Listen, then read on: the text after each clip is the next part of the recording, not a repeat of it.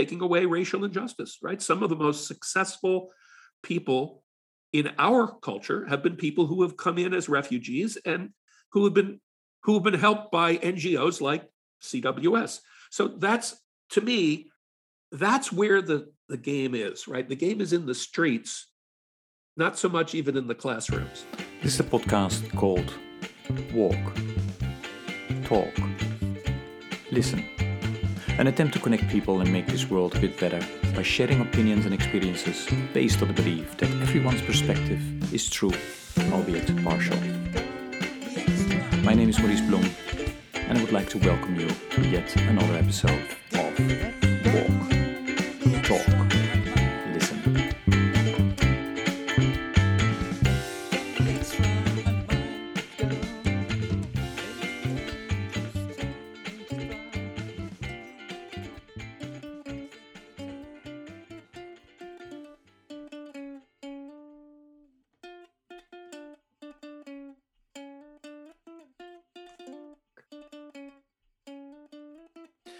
Okay, good day, everybody. Uh, this is yet another uh, episode of the podcast Walk, Talk, Listen. And as always, I'm delighted with today's guest who will introduce himself. Marshall, please go ahead.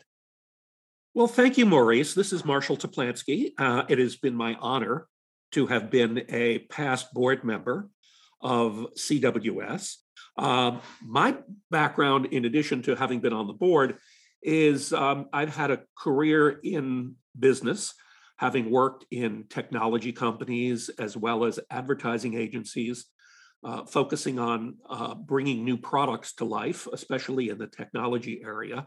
Um, and uh, one of my core areas is uh, artificial intelligence and how AI is being used to help businesses be more productive, hopefully not in a scary way, mm-hmm. but um, uh, to be able to help bring more opportunities to people. Uh, about five years ago, I joined the faculty at Chapman University in Orange, California, and I'm a professor there, uh, focusing on management science. So I teach new product development and marketing analytics and um, uh, topics that are related to that.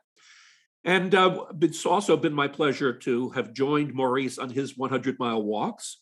Yes. And uh, have been a contributor to it and actually have my students join us when he did it in Southern California. We mm-hmm. we did a, a day here in Orange County, and I had the students from my classes join, and it was really just a wonderful experience to walk through uh, uh, the town of Anaheim and Orange, and uh, and see how students were able to kind of rally uh, behind something that's bigger than themselves, mm-hmm. and that was really a tremendous joy. Yeah, no, and, and it was so it was was uh, and and luckily you know the, the weather was was gorgeous as well, which is always helpful. Um, hey, uh, Marshall, to go to go back to artificial intelligence. So how how did you tell us? How did you get into that? Because I'm intrigued with uh, that particular. Well, it's it, it, interesting. Uh, my background, having been in marketing, um, led me to do a lot of marketing research in my life. And um, one of the things I noticed is that when you did surveys with people, um, they just didn't usually tell you the truth. You could was getting harder and harder to actually get people to sit down and take a survey to begin with. But then what they would tell you was not necessarily a real reflection of, of what their intent was. So um, uh, some friends of mine approached me with a new technology. This was back in like 2007 um, where what they would do is look at millions of comments that were being posted on social media. At the time, it was mostly Twitter and blogs. Of course, now it's it's you know everything.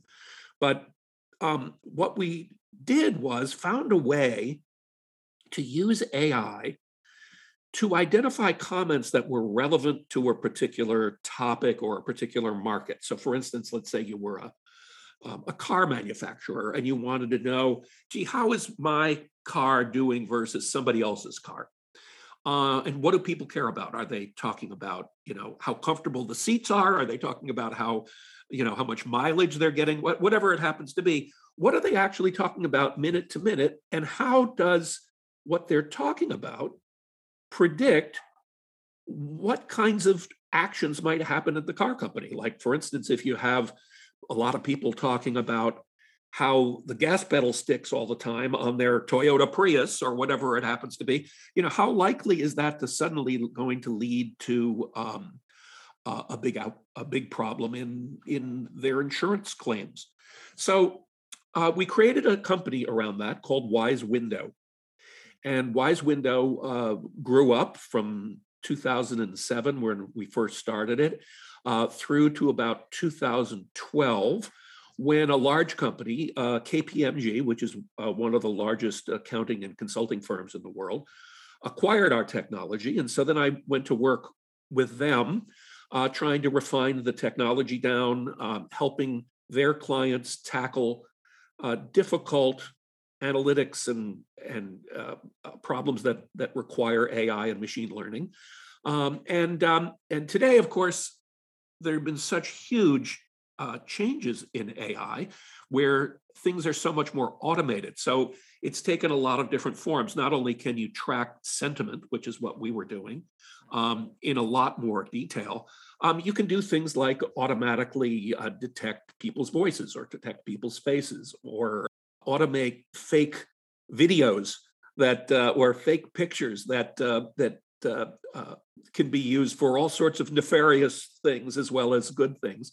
And um, so the, the market for that has changed quite a bit, but it has some profound impact on us as humans to be able to act ethically and be able to apply some of these technologies in as ethical a manner as possible.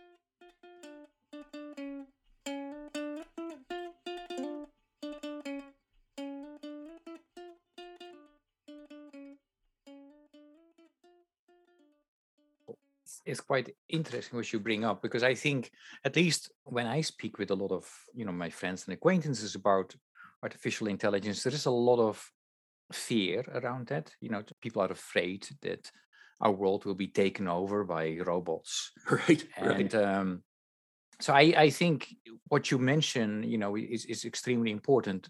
But you know, it, it's interesting, uh, Yeah. Maurice. The the people are afraid of AI because they think of it from all the science fiction that they see. They Mhm, see, you know, yeah. movies like Ex Machina and all these things where Mhm. robots go awry.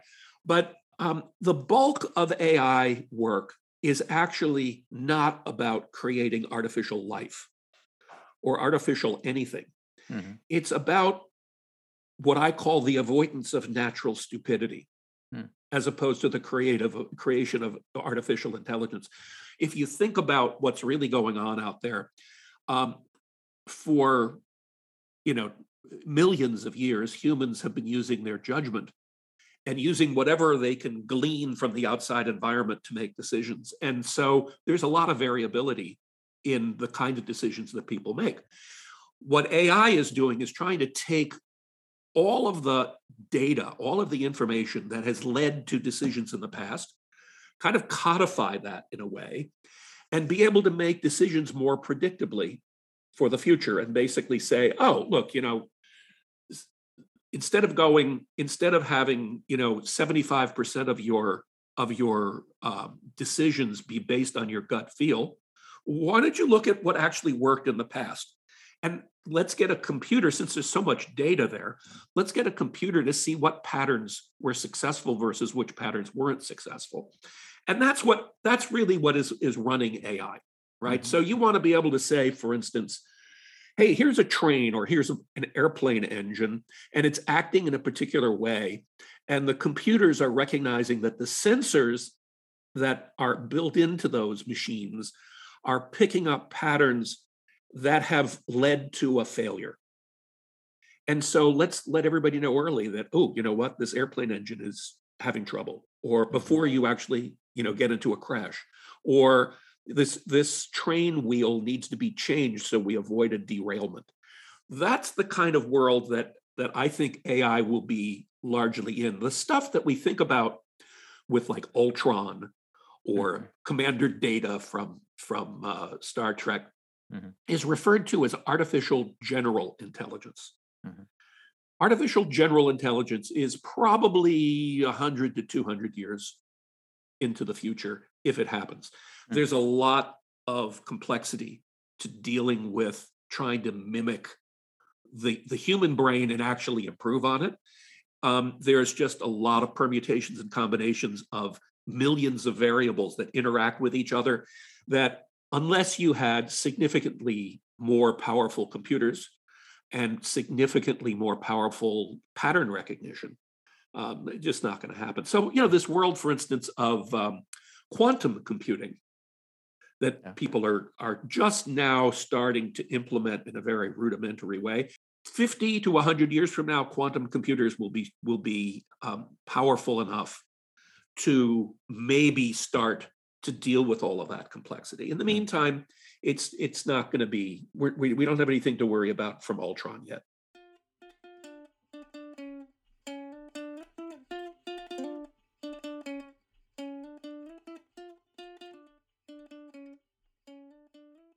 That particular development around artificial intelligence, what will it do with uh, human beings? Is there a need for us to change in a in a big way, or or uh, will we have more free time? Um, do we do more? Need to do more? What is your prediction there?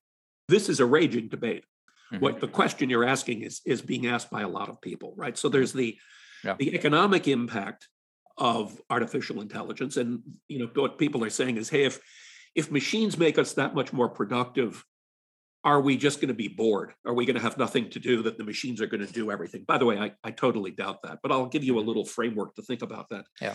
And the other question really kind of gets to the question of how much depth how much depth of knowledge will we acquire about ourselves that will then become quantified by a computer mm-hmm. and does it reduce our humanity right? So let me just deal with that that first one. So there's a uh, writers writers vary on this. My mm-hmm.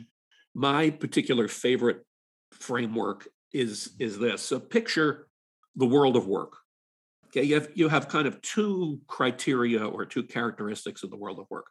One is how creative a license do you have in your job so, you know, some people don't have any creativity in their job. They're told, hey, look, it's very procedural, you know, in, insurance claim adjuster, you know, in an accident. Okay, get this information, determine this. If it's that, pay them this. If it's not, you know, very, very little creative or, you know, uh, uh, uh, wiggle room.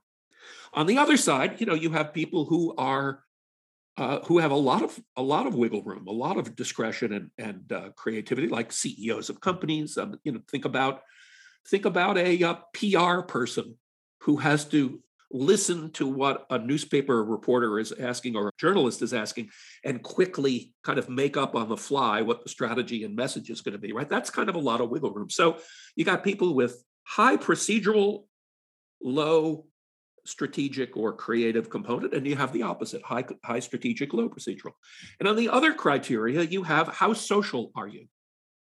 Is it a job that requires interacting with a lot of other people to get done? Or is it people, is it a job that, you know, um, you can kind of sit in a cave someplace, like, you know, an insurance adjuster, not ever talk to anybody, and you know, and and get it done. Sorry, I don't mean to beat up on insurance adjusters, but um, so if you think about that, right, you have kind of a high of each of those and a low of each of those. So, you know, it, it's going to hit different groups in different ways. For instance, a computer already with the um, with the algorithms they have for radiology is doing as good a job, if not better, than a human doctor in actually detecting anomalies on MRIs and and uh, and uh, X-rays, right? So it's it's in a way kind of better at knowing whether you have cancer or not. But a computer is not going to tell the patient that they have cancer, and they're not going to not going to hold their hand, and they're not going to say, "Hey, here's what you know. Here's how you need to deal with it." A human is going to have to do that, right? And there's a lot of jobs, so that's a job that has high procedurality but high um, high uh, uh, social interaction. Mm. So we call that the human veneer. They're going to be AI will help the human veneer side because it'll help make decisions better. On the flip side, you have people who, um, like graphics artists.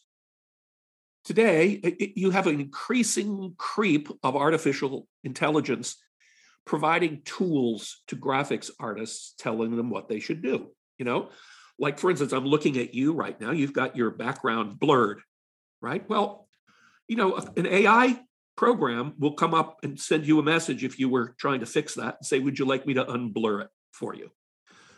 That's a computer telling you that. Not, and the human then says, Okay, I'll use that tool to unblur or add light or whatever it happens to be. So this is a this is kind of the tools side. But you do have people that are going to be kind of in the that zone where their jobs are going to be likely eliminated by AI. You know, getting back to um, let's take telemarketing instead of insurance because everybody hates telemarketers, right? So let's let's look at uh, let's look at telemarketing. It's already all robots. Humans, it's it's very procedural, right? Here, let's say a message. The respondent either says yes or no. If it's if they say no, hang up, go to the next one. Entirely automatable. So there are going to be a lot of things like that that we used to do um, with humans that are just much more efficient to be done with AI. So that group of people we're going to have to to deal with, right? The thing that we haven't figured out, and we won't be able to figure out until we get into it more, is what new stuff will come up. What new, and all this is what happens with technology, right? There's always something new, some new endeavor that humans can do. Why? Because humans are really resourceful. So that's that's kind of where I think the future of work yeah, is. Yeah.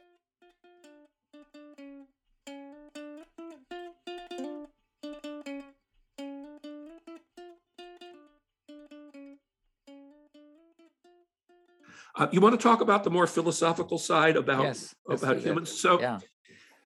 for everybody listening, uh, I am a huge fan of a philosopher named Yuval Noah Harari, mm-hmm who is an Israeli philosopher who's written some great books. First one was Sapiens. Second one is called Homo Deus, Man is God. And the most recent one is 21 Lessons for the 21st Century. But Homo Deus was particularly uh, caught me because the premise of it is this that if you think back to like the 1600s when humanism really started to come up, right? And by the way, the reason I raise that is that CWS as a charity is a direct outgrowth of the humanism you know movement right where people basically should be given the right to lead their lives in the most productive happy way right humans at the end of the day humans have been looking for how to live forever how to know everything and how to be perpetually happy right since the start since the mid since the renaissance right that's been the driving goal um, and it's still a driving goal and it's really kind of the driving goal of AI in a way, right? Because AI is just a reflection of the rest of life. So think about this. Here's what Harari brings out. It is very likely that within the next 50 years, probably, we maybe maybe less, but I, I bet 50 is probably a decent number. Science, nanoscience will be perfected to the point where we will be able to inject into people millions of nanoparticles that run around in their body. And what would those nanoparticles do? Well, they would be, they do kind of what your iWatch does today in a crude way, right? They'd be monitoring your physical and your, your physical processes, right? Your chemistry, your electrics, uh, you know, your movement, all of these kinds of things. That's what that's what they're going to do. Okay, great. What we're, we're going to love that. Why? It's going to help us live forever. We're going to find out that we have a problem, a health problem that needs to be fixed way earlier than we did before. And we'll be able to monitor people in real time. So people will accept that. So the AI side of this, that is inevitable once that happens, is that the world will create algorithms to detect what's really going on, right? An algorithm is just a, a, a, formula that says, here's a pattern that we're seeing, right? And so they're going to be able to look at, you know, um, what how you respond to things, like you ate something, how did it make you? How did it, you know, what was the reaction for you? It'll even look at things like emotions, right? Which today we know very, very little about. We know a lot about brains, but we know almost nothing about minds. So it's going to start looking at things like spirituality. It's going to start looking at things like depression or, you know, mood swings. And eventually, and this is kind of getting down toward that artificial general intelligence thing, you're going to have algorithms that are going to be able to say, oh, I see some chemical stuff going on in your body. I think you're about to have a depressive episode, or you are depressed at the moment. You need to go do such and such a thing. Well, how do we deal with ourselves today? Today, we've all been taught that we have or ought to have an authentic inner voice right that tells us okay here's what here's what you're really about. Here's the truth about you. This is what you really want to do right? By the way interestingly that notion came out of the humanism movement of the 1600s right? 15 1600s before that you didn't know yourself only god knew you right? And so in, in a very real way people have used this notion of humanism and the and the authentic inner voice as a way of replacing god in their lives right because god was not really knowable, you're knowable. You've got your inner voice inside. So that's an interesting kind of spiritual question. Okay. So the question that Harari poses is this. When we get to the point where the where the AI algorithms and the pattern recognition that's built into your body as it's sensing everything knows you better than your inner voice, what's going to happen to us? You know, what's going to happen to us? By the way, what happens if they network that information? So that information isn't just available to you, which it really can't be, because it has to be available to everybody in order to do an accurate. You have to get a lot of reads, right? You have to get a lot of data points about comparing you to other people in order to be able to be reliable about saying, yeah, I'm depressed or I'm uh, uh, ecstatic or whatever it is, right? So that's going to happen. So if that big network that's driven by AI that understands what's happening to humans at this very, very you know, personal level, and it's more reliable than your inner voices in saying this is what you're going through, what does it mean for humanity? You know, what does it mean to be human, right? To be to err as human, to forgive as divine, right? But what that means is that error is part of humanity what happens if you suddenly become error free because you know everything? Very, very interesting philosophical question. And so that's the reason why he named his book Homo Deus, right? Man as God. Because what does God do? God knows everything, lives forever, is eternal, and is perpetually happy, never unhappy. Well, maybe. But that's the point, right? Suddenly, man starts to approach God like powers the way we've imbued God and defined God, right? Who knows what, you know, if there is truly, you know, some some other entity out there that created us that we that is unknowable, which I personally believe is my personal credo. Who knows what other powers God might have? But this is what humans have hmm. imbued mm. to God. So um, it's a very interesting question.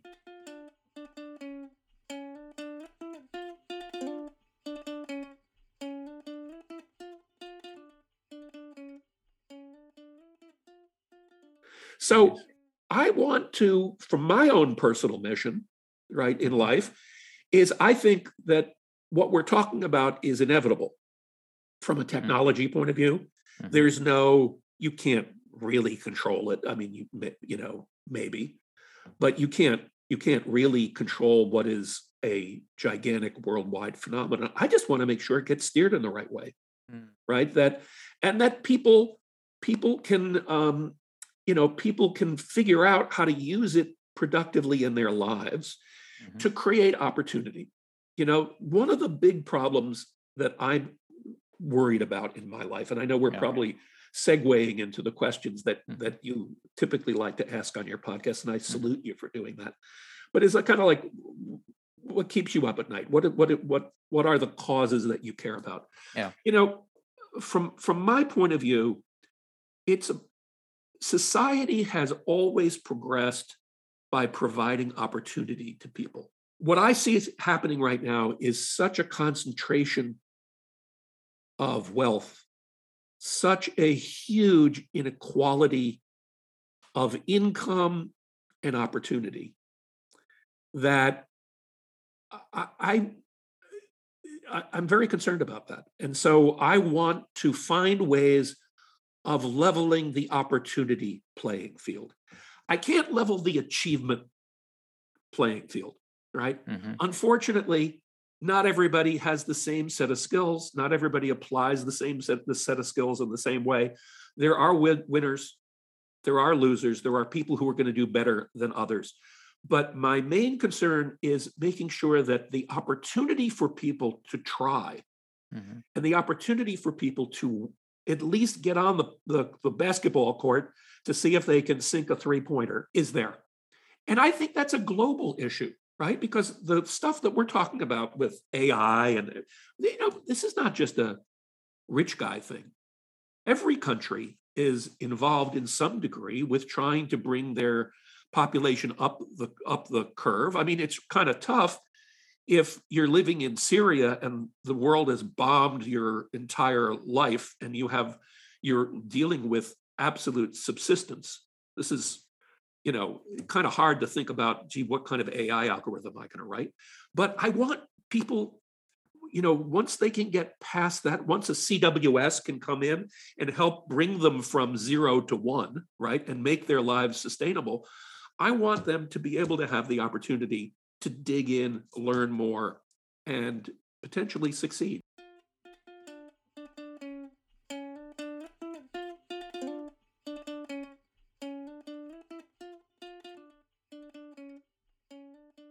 Thanks, thanks for sharing that, uh, Marshall.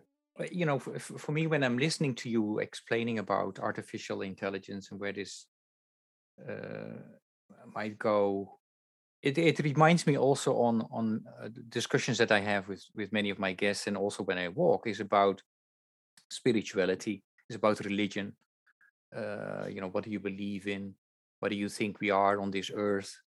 Um, and then and and you will you might like this question that I'm going to ask because you teach for a lot of young people. So you you interact a lot with this next generation. Yeah, what what do you see happening among the younger generation with regard to uh, religion and spirituality because i you know some of my guests have said well they are different this next generation others say no it's very similar uh, maybe you know them their their urge uh, to access institutionalized religion is is different than in the past what do you see in your uh, community you know that's a great question the the students that I work with, to a person actually, are looking for a level of meaning in their lives, right? They don't know really where to get it, but they're looking for a level of meaning. So, like the first thing that I hear from students is look, I don't want to be tied up in my job and be a careerist to the same degree that that people in my generation would be or for people in your generation would be i want to make sure that i always carve out some work life balance. Well, why is that? Hmm. Because they're looking for something in their non work life that has some genuine meaning to them, right? The, the issue that I have is that many people are turning to things that have no meaning that uh, or have i worry about you know i worry about people getting sucked into online gaming i get worried uh, people were getting sucked into the Tower of Babel that defines the social media environment, um, kind of wor- worried that they're getting sucked into a, a fake virtual world, as opposed to really sitting down and thinking, you know, what does humanity need? You know, some people are getting are getting uh, enthralled with religion. That that is something that they write. Personally, I think there's a big difference between spirituality and religion. And so I see that um, uh, uh, I see that some people uh, are embracing formal religion in, and formal religious practices as a way of creating community for themselves which is good, by the way. I think that's fine. It's a it's it's nice to have community, right? It's nice to, to not be alone. Whereas I see others really digging a little more deeply and asking themselves the questions um, about life, about like, you know, why are we here? Where are we going? I think that the is that is that latter more spirituality? What you would call spirituality? Yeah, the or? latter I would say is a little is what I would label as spiritual. Okay. One of the things that I think is triggering it for those people who do take it up is climate change. Hmm. Um, there's a ton of data out there about climate. We know the climate is changing.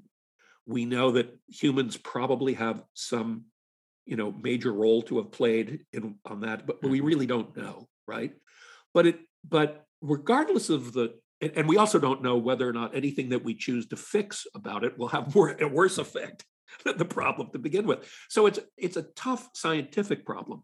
But from a spiritual question point of view the useful element of it has been that people ask the question what do we want the planet to be? You know what what is the role of humans on the planet? You know we have evolved interestingly this is what uh, harari's first book called sapiens is all about evolved as the dominant species on the uh, uh, on the planet by virtue of our ability to collaborate right? And and get things done in teams. That's as opposed to solo actors right? That's kind of one of the hallmarks of why humans have been so successful. Mm-hmm. and yet when you start thinking about the more complex things that they've collaborated on you know we can we can see some of the negative things. So the question becomes you know what is what is the role for humans here is it to be stewards on behalf of all the rest of the species is it to not be stewards, but to be more sharing? You know, uh, is it to enhance other species so that they get a they get a, a, break? Right? Is it to basically say, no, look, it's all about humans, and and um, we're going to since we're the dominant species, we're going to until we lose that, we're going to we're going to do whatever the hell we want to do and and uh, and design the planet the way we want to design it. And if that design happens in a way that ruins the environment for everybody, and we commit kind of ecological suicide, which is what the real alarmists, the climate, climate alarmists, are talking about, right? I don't know that I buy it, to tell you the truth, as an immediate, from an immediate threat point of view, but I definitely see that it is a critical issue that we need to wrap our minds around. Mm-hmm. But, you know, is, is that our right? Do we really have the right to ruin it for the A, for the rest of us humans, and for the rest of us from a total totality of, of life, not just human life. So that leads you, if you ask that question, that leads you down the road of spirituality and ethics, right? Yeah. What should be done? Is this a test by God to see whether or not we'll blow it?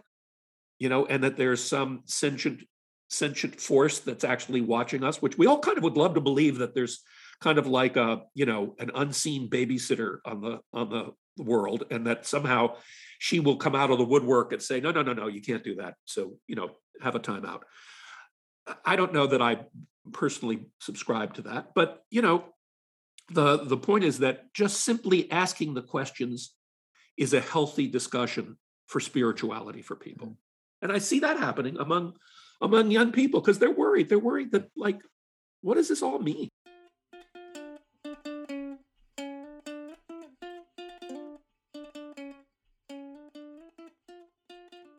no thanks for that. I mean it's it's it's yeah that's really interesting for me to, to to listen to you and especially because you have so much interaction with with a lot of students about this. Um, so when i listen carefully to you i i hear you um, you know mentioning a lot of worries you see happening with this world. Um, where do you still see hope?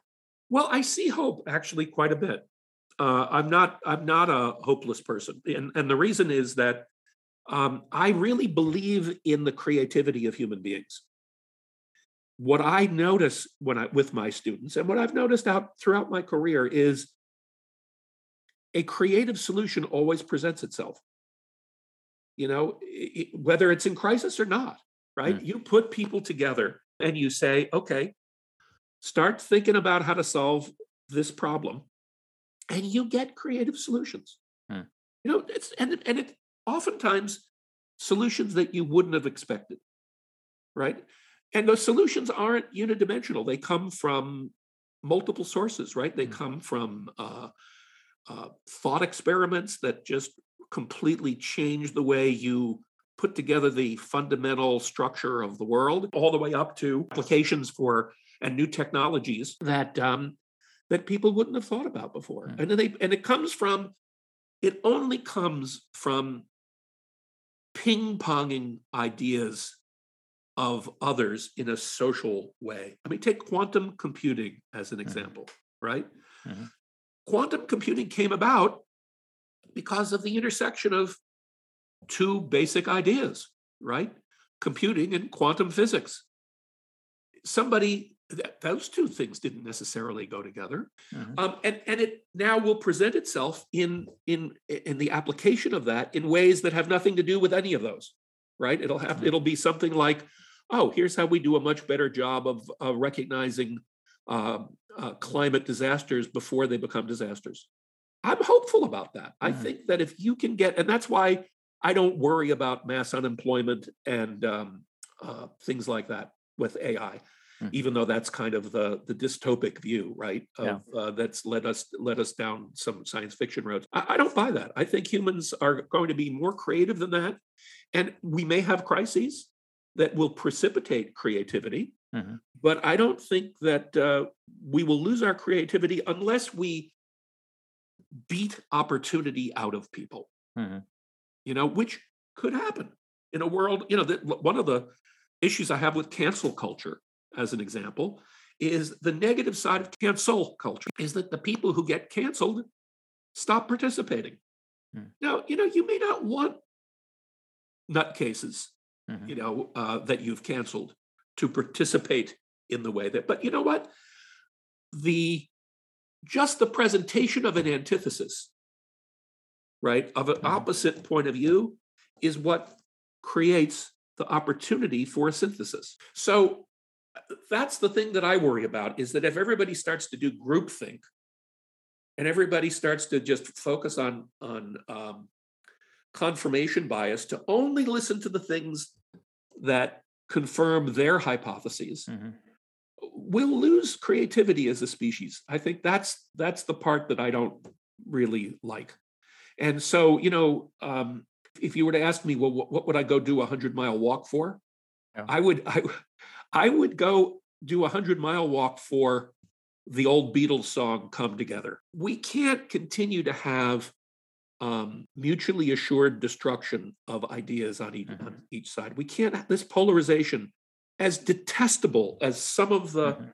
as some of the ideas are to people on each side of the of the the cancel culture thing uh, are we can't insulate ourselves into a world where there's only quote right thinking because if there's not wrong thinking you'll never end up with new thinking.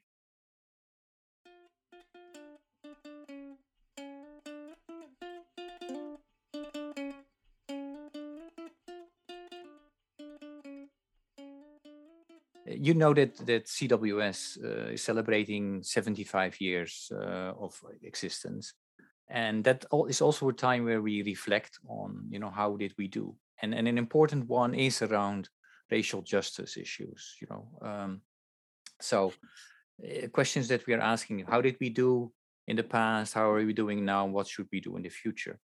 The question that I have for you, though, is if you look at the NGO sector as a whole, and it's difficult to to generalize, I know that, but I'm going to ask you anyway. Um, how do you think the NGO sector did and is doing around uh, the issue of racial justice? that's a very it's a very good question um, i'm not sure that it's had a, um, a measurable impact i think that the if you take ngos to also include people who are advocates for racial justice Mhm. um, i think the the success that one can point to is elevating the discussion and making people aware that there is racial injustice Hmm. right of of people who never really thought about it before, who never thought that there there there was right. They might have been living in their own own bubble. Obviously, people who are on the receiving end of racial injustice experienced it every day.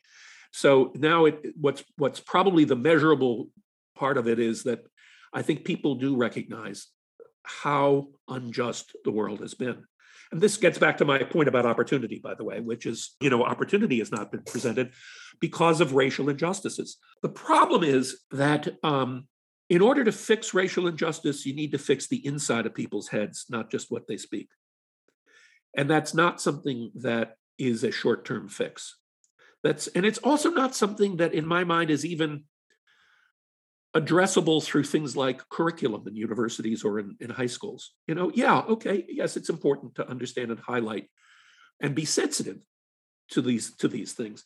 But the real fix has to come through people interaction, interacting positively with people across the spectrum, whether it's economic inequality, racial inequality, um, ethnic inequality the only way this problem is going to get solved is person to person. So if, if NGOs can facilitate interaction with people, and by the way, this is where I, I applaud CWS, right? By by being, you know, CWS's role, in addition to being able to help people in their home countries get through crises, you know, one of the things that CWS has done is be able to um, help people who come here socially integrate with other people who are in America. Well, that that breaks down stereotypes. That breaks down that that helps with taking away racial injustice. Right. Some of the most successful people in our culture have been people who have come in as refugees and who have been who have been helped by NGOs like CWS. So that's to me, that's where the the game is, right? The game is in the streets, not so much even in the classrooms, right? Mm. So I think that that's how you're going to that's how you're going to change people's minds who have what we would think of as negative preconceived notions.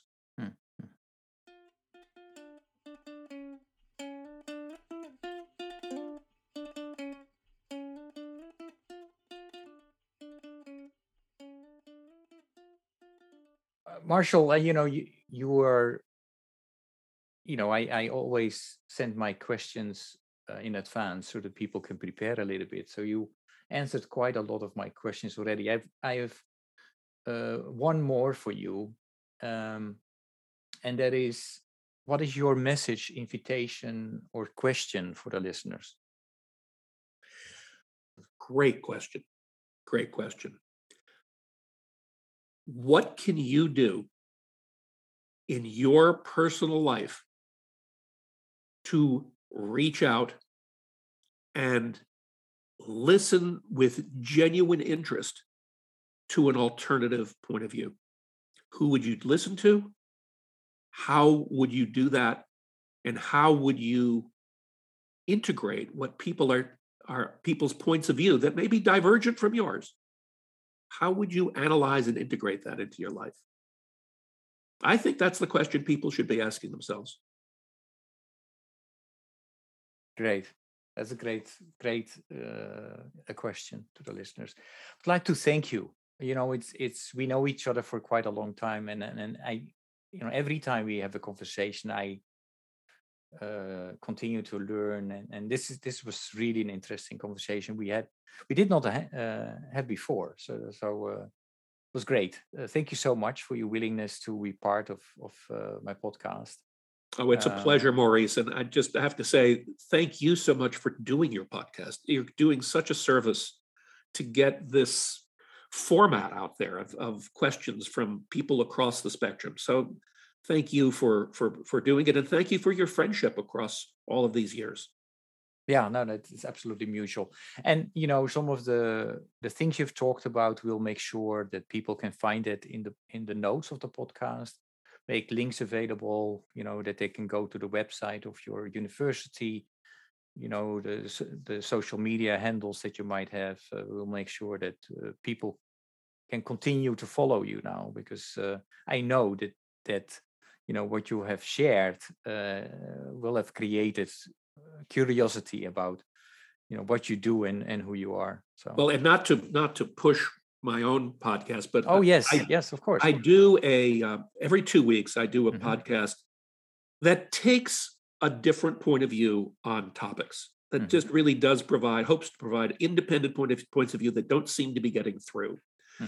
called the feudal future podcast feudal like feudalism f-e-u-d-a-l mm-hmm. you can find it on apple youtube stitcher wherever it is you find your podcast my partner joel kotkin who is uh, known as america's demographer is my partner in this and um, we have fabulous, fabulous guests. We hope to have you, Maurice, as a guest one of these days. We actually had John McCullough, who was the former mm-hmm. CEO of uh, of uh, CWS.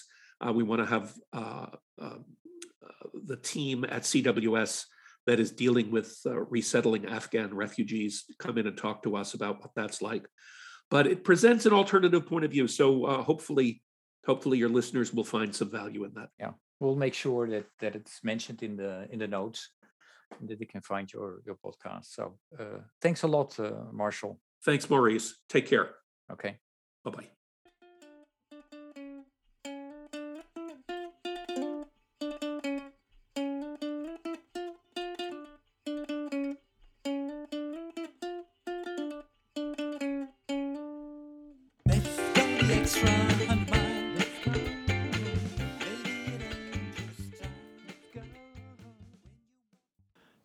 For listening to Walk, Talk, Listen. Please check us out on 100mile.org or follow us on Facebook or Instagram.